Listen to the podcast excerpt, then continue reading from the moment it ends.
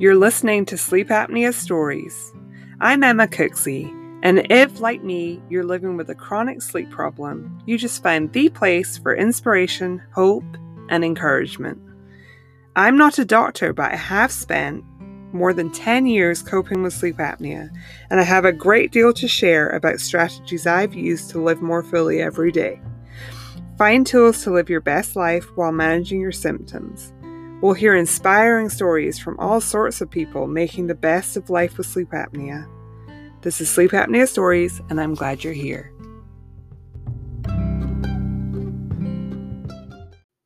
So, welcome to episode one. My name's Emma Cooksey, and I'm your host. And today, um, I'm going to be sharing a little bit about my story with sleep apnea. Um, I thought that this would be really helpful um, just to introduce myself, but also so that you can see that I'm a normal person just like you.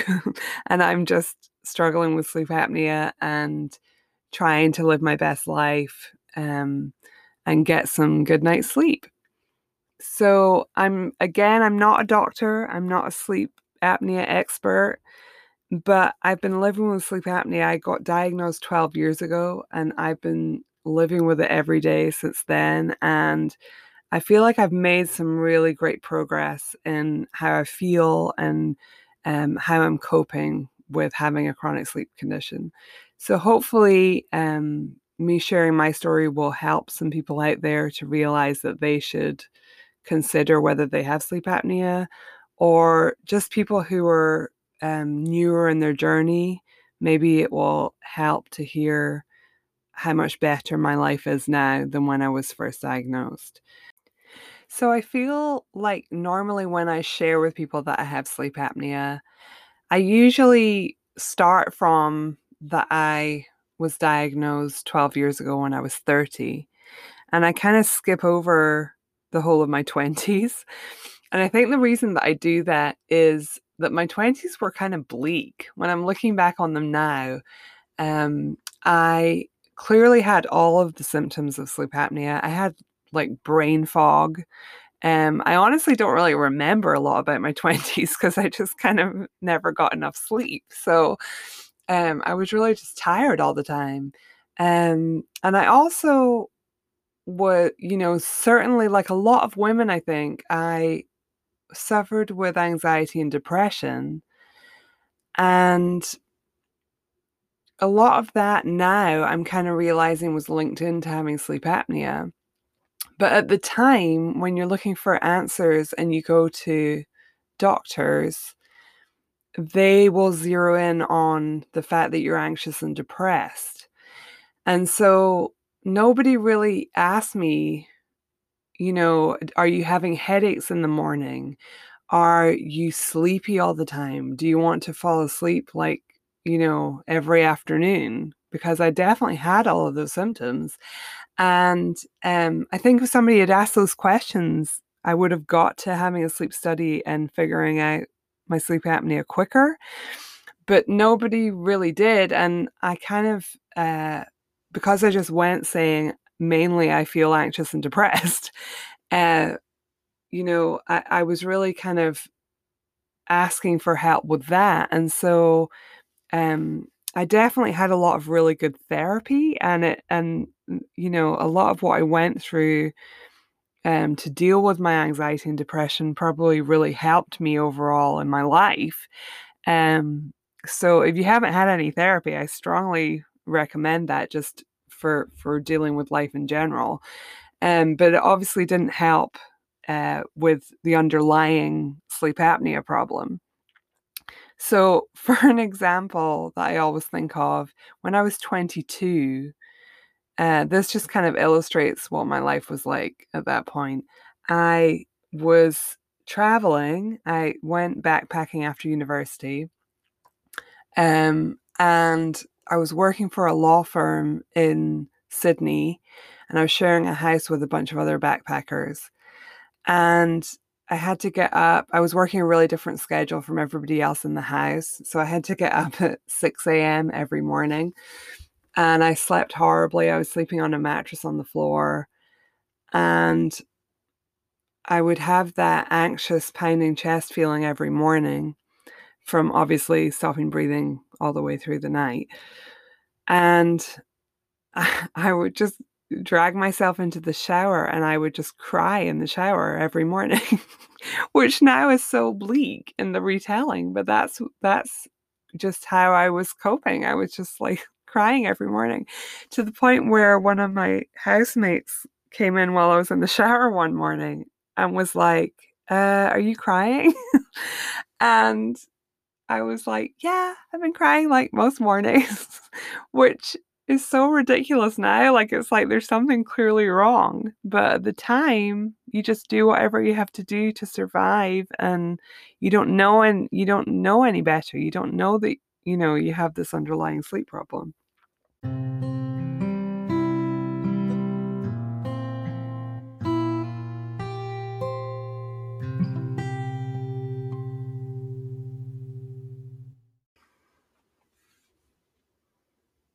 This podcast is sponsored by BetterHelp.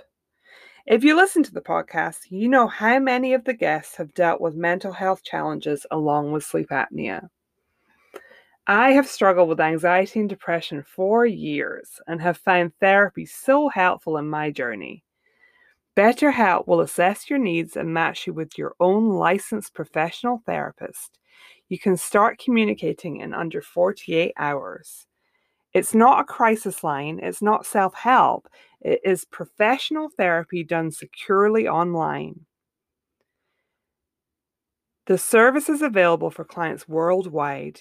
You can log into your account anytime and send a message to your therapist.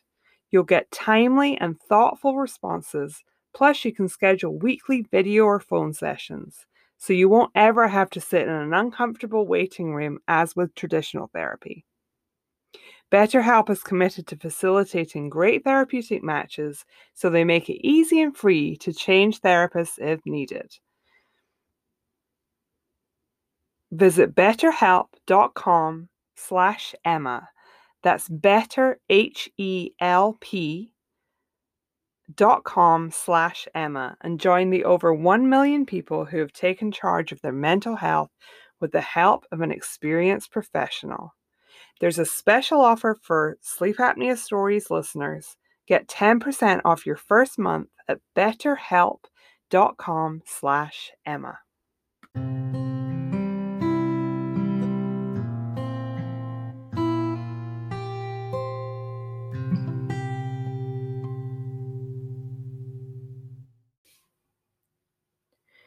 So during my 20s, I lived in Glasgow in Scotland. And I met my husband there. He's American, he's from Florida originally, but he'd been living in Glasgow for a number of years because of work. So I met him and we got married in 2005. Um, and then in 2007, we moved here to Florida. Um, we live in suburban Northeast Florida. And um, I also got pregnant with our first child, Katie. So that was the the year before I got diagnosed with sleep apnea. So I was having a pretty tough time, not sleeping well, but also had no friends and had just moved to a new country.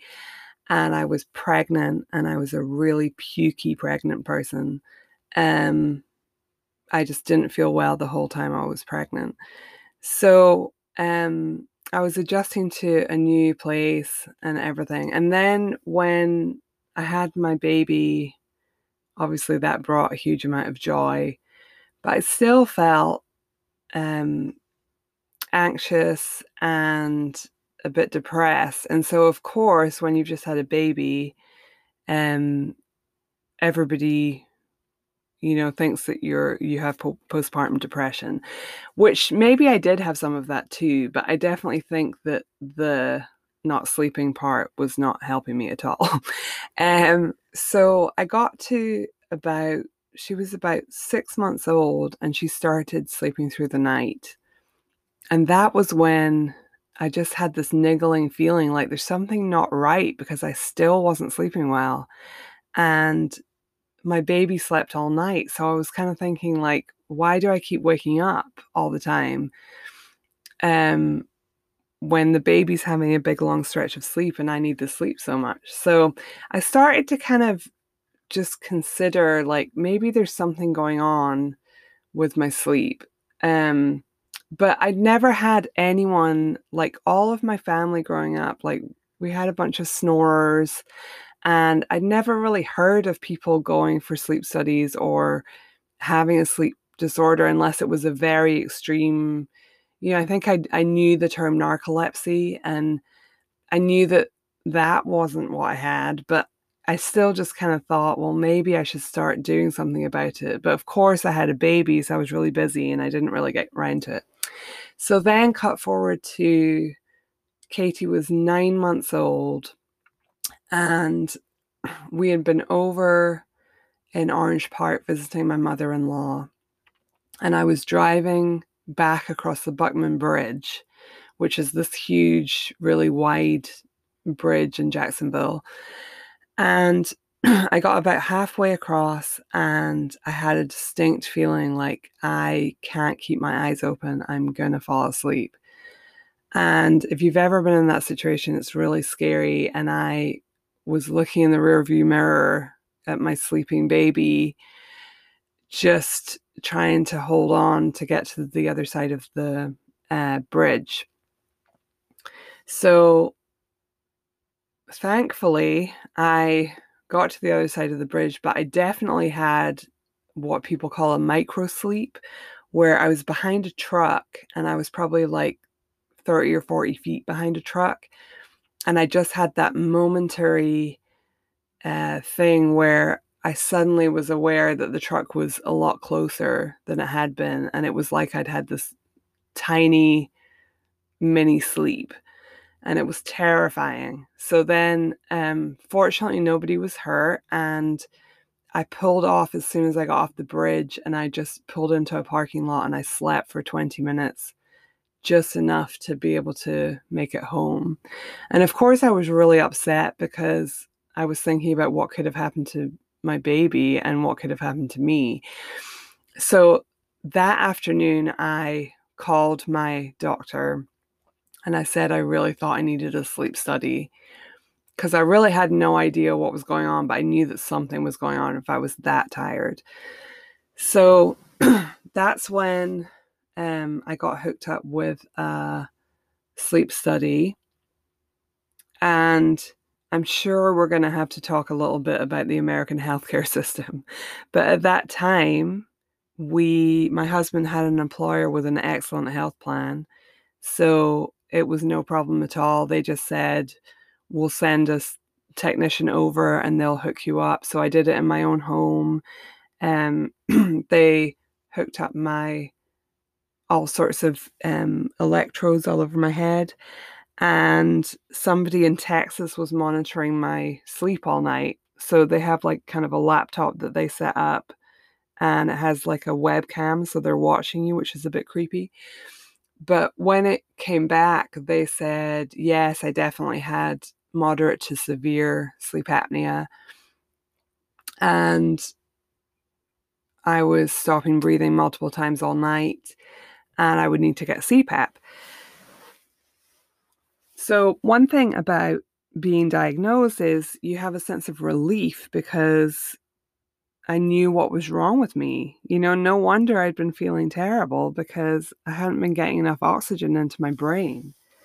So, but the other um, point of being diagnosed is I feel like a lot of the sleep um, doctors are treat it as though you know, you go in and they say, here's your results. You're going to need a CPAP machine. Here's a CPAP machine. Good luck. And they just send you home. And nobody really talks you through how difficult it is to sleep with a CPAP mask over your face. And getting used to the CPAP was a whole challenge in itself. So, a couple of things that I want to encourage new CPAP users to do that I wish I'd known at the time are first of all to get a humidifier. So they have attachments, um, humidifier attachments that attach to sleep uh, um, CPAP machines. And what they do is just make the air that you're breathing less dry. So if you try and uh, sleep with the CPAP machine without a humidifier, you'll just find that you're breathing very dry air and you wake up with a really dry mouth and it feels terrible. So get a humidifier. The second thing is I was sent home with a just generic standard man's face mask. So you're going to, if you're a woman, you're going to want to get a smaller mask that fits your face better. Um, and just depending on the size of your face or or what your needs are, just make sure you have the right kind of mask. So I know some people have. Um, I have a full face mask. I know some people have the ones that um, just uh, attach to your nose. So whatever type you've been prescribed, you need to just kind of try out a bunch until you find what works for you. And the other thing is, uh, I'm sure that people, you know, told me this, but I did not get the memo about how tight or loose your mask should be. So I was wearing it way too tight so that I had big lines every time I woke up. So just experiment with um, providing you have a good seal of air. Um, you're gonna get the benefit. So make your straps looser so you don't end up with big indentations on your face. Um, so there are just a few things that it took me probably like six months to figure out. So hopefully I saved some people some time. Things have really improved for me since I started using my CPAP. Um, I definitely have a lot less day, daytime sleepiness. Um, I mean, I could always take a nap. I can take a nap at any point. Um, but it's a lot better than it used to be, and I can tell that I'm getting more oxygen in my brain at night. Um, I have one of the CPAPs that links up to an app that tells you how many times your sleep's disturbed an hour. And I think I was stopping breathing in my sleep about 35 times an hour when I was I first had my um, sleep study done, which is quite a lot. And then now that I have my CPAP, it's not usually zero, but it's normally one or two times. So that's a big improvement. But I think the point I want to get across to you is that whatever treatment you use, you still are going to be living with a chronic sleep condition. So some people just can't tolerate the CPAP and they try, but it's too uncomfortable. They feel claustrophobic and they just can't do it. So there are a bunch of other different um, tools you can use. So hopefully during the podcast, we'll speak to people who are using some of those other alternatives. So, for instance, there's uh, a you can go to the dentist and get an oral appliance fitted. Uh, that helps by keeping your tongue from blocking your airway when you're asleep. So for some people that works really really well. Um, and then there's also um, a new implant that some people are using. So I know one of my first guests on the podcast is going to be discussing that. So I'm interested to find out what the other alternatives are. But I think one of the biggest things that's helped me to deal with sleep apnea is um, just adjusting my expectation that I think reaching some level of acceptance is really important because that way you you know don't get frustrated that you know you're using the CPAP and you're doing all the things and you still are having some really crummy night's sleep. Well, that's going to happen, but I think if you focus on the things that you can take control of um in in your overall health and well-being, so things like exercise and eating um, nutritious food. Uh, do you know like surrounding yourself with loving family and friends, doing things that you enjoy, all of those kind of things that you have control over, you can really make a big difference to your life. Um, and so then if you have a couple of bad nights sleep in a row, you don't get hung up on, you know, like your treatment isn't really working and all of that you just kind of get really grateful for the the nights that go really well and you wake up energized and you can have a full great day So, um, if you're using any of the alternatives I talked about, I would love to hear from you and maybe discuss on the podcast how that's going for you.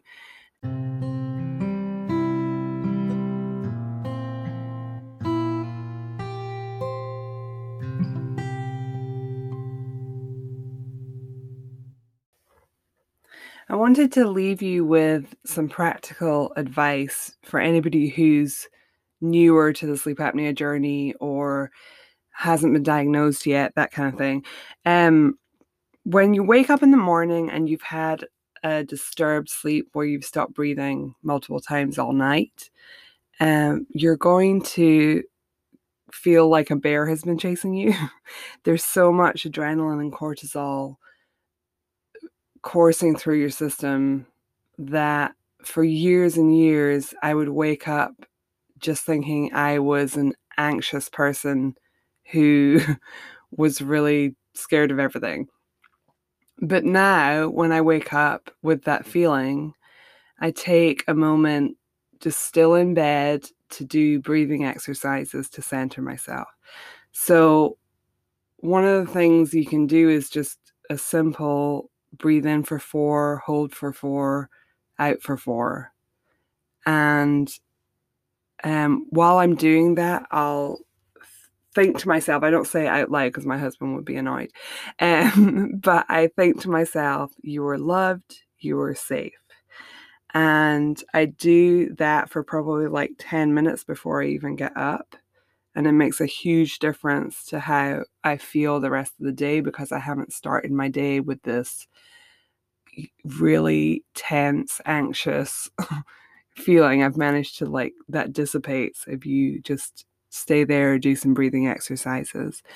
Um, and then the next thing that I always do is I walk, usually for 40 minutes every morning. So it's about two miles or something. Um, I don't want to go most mornings. Most mornings, I want to go back to bed and sleep more. And if that's how you feel, I totally get where you're coming from. It's terrible. But I found that I feel like a completely different person once I've walked. Um, so I really recommend that you you try that as well. Um, one of my favorite podcasts is Armchair Expert with Dax Shepard, and he, I can't remember who he was interviewing, but he came out with the most profound thing, which I think about every morning now, where he said, no matter what you're struggling with, whether it's addiction or depression or just any chronic illness, he said, I don't want to talk to you until you've exercised for an hour a day because exercise is so transformative. And I think that's really true. It has a huge impact on your mental health and just your ability to manage life with sleep apnea. It's huge. So that's definitely highly recommended. And then the other thing I do every morning is eat a healthy, balanced breakfast. Um, I know it's not the most exciting thing, but um, I have oats with almond milk and fruit and nuts every morning. And it makes a big difference. Even if the rest of your day is about to go off the rails, uh, having the breathing exercises, the walking, and the healthy breakfast together really help you to get over that first hump of uh, getting through the morning. So, and the very last thing I want to leave you with today is the silver linings that have come from having sleep apnea. I know that if you're in the middle of really suffering, um, it can be difficult to to see any good that might come out of uh, the condition. But I've really found over time that I um, have become healthier because I'm trying to deal with sleep apnea. So I think that because I really want to get a good night's sleep, I do a lot of things to stay healthy and active and eat good food and meditate and do yoga and, you know, acupuncture, all the things. And I'm not sure if I didn't have sleep apnea, I don't know if I'd actually go to the effort to take as good care of myself. So I see that really as a silver lining to it. And also, um, just I'm way more in touch with my feelings, my emotions, and just what other people are going through. Because I think when you deal with a chronic condition, uh, it makes it easier to relate to because everybody's got something, right? Like, uh, there's just a myriad of things that people have going on. So it makes you a much more empathetic listener, I think.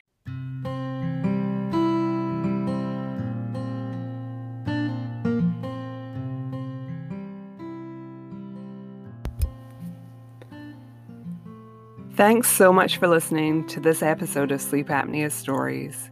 I'd love to hear from you, so drop me a line at sleepapneastories at gmail.com. That's by email. Or you can connect with me on Instagram. The handle there is at Sleep Apnea Stories. And I'm looking for people to feature on upcoming episodes of the podcast. So if you're dealing with sleep apnea, I would love to hear from you.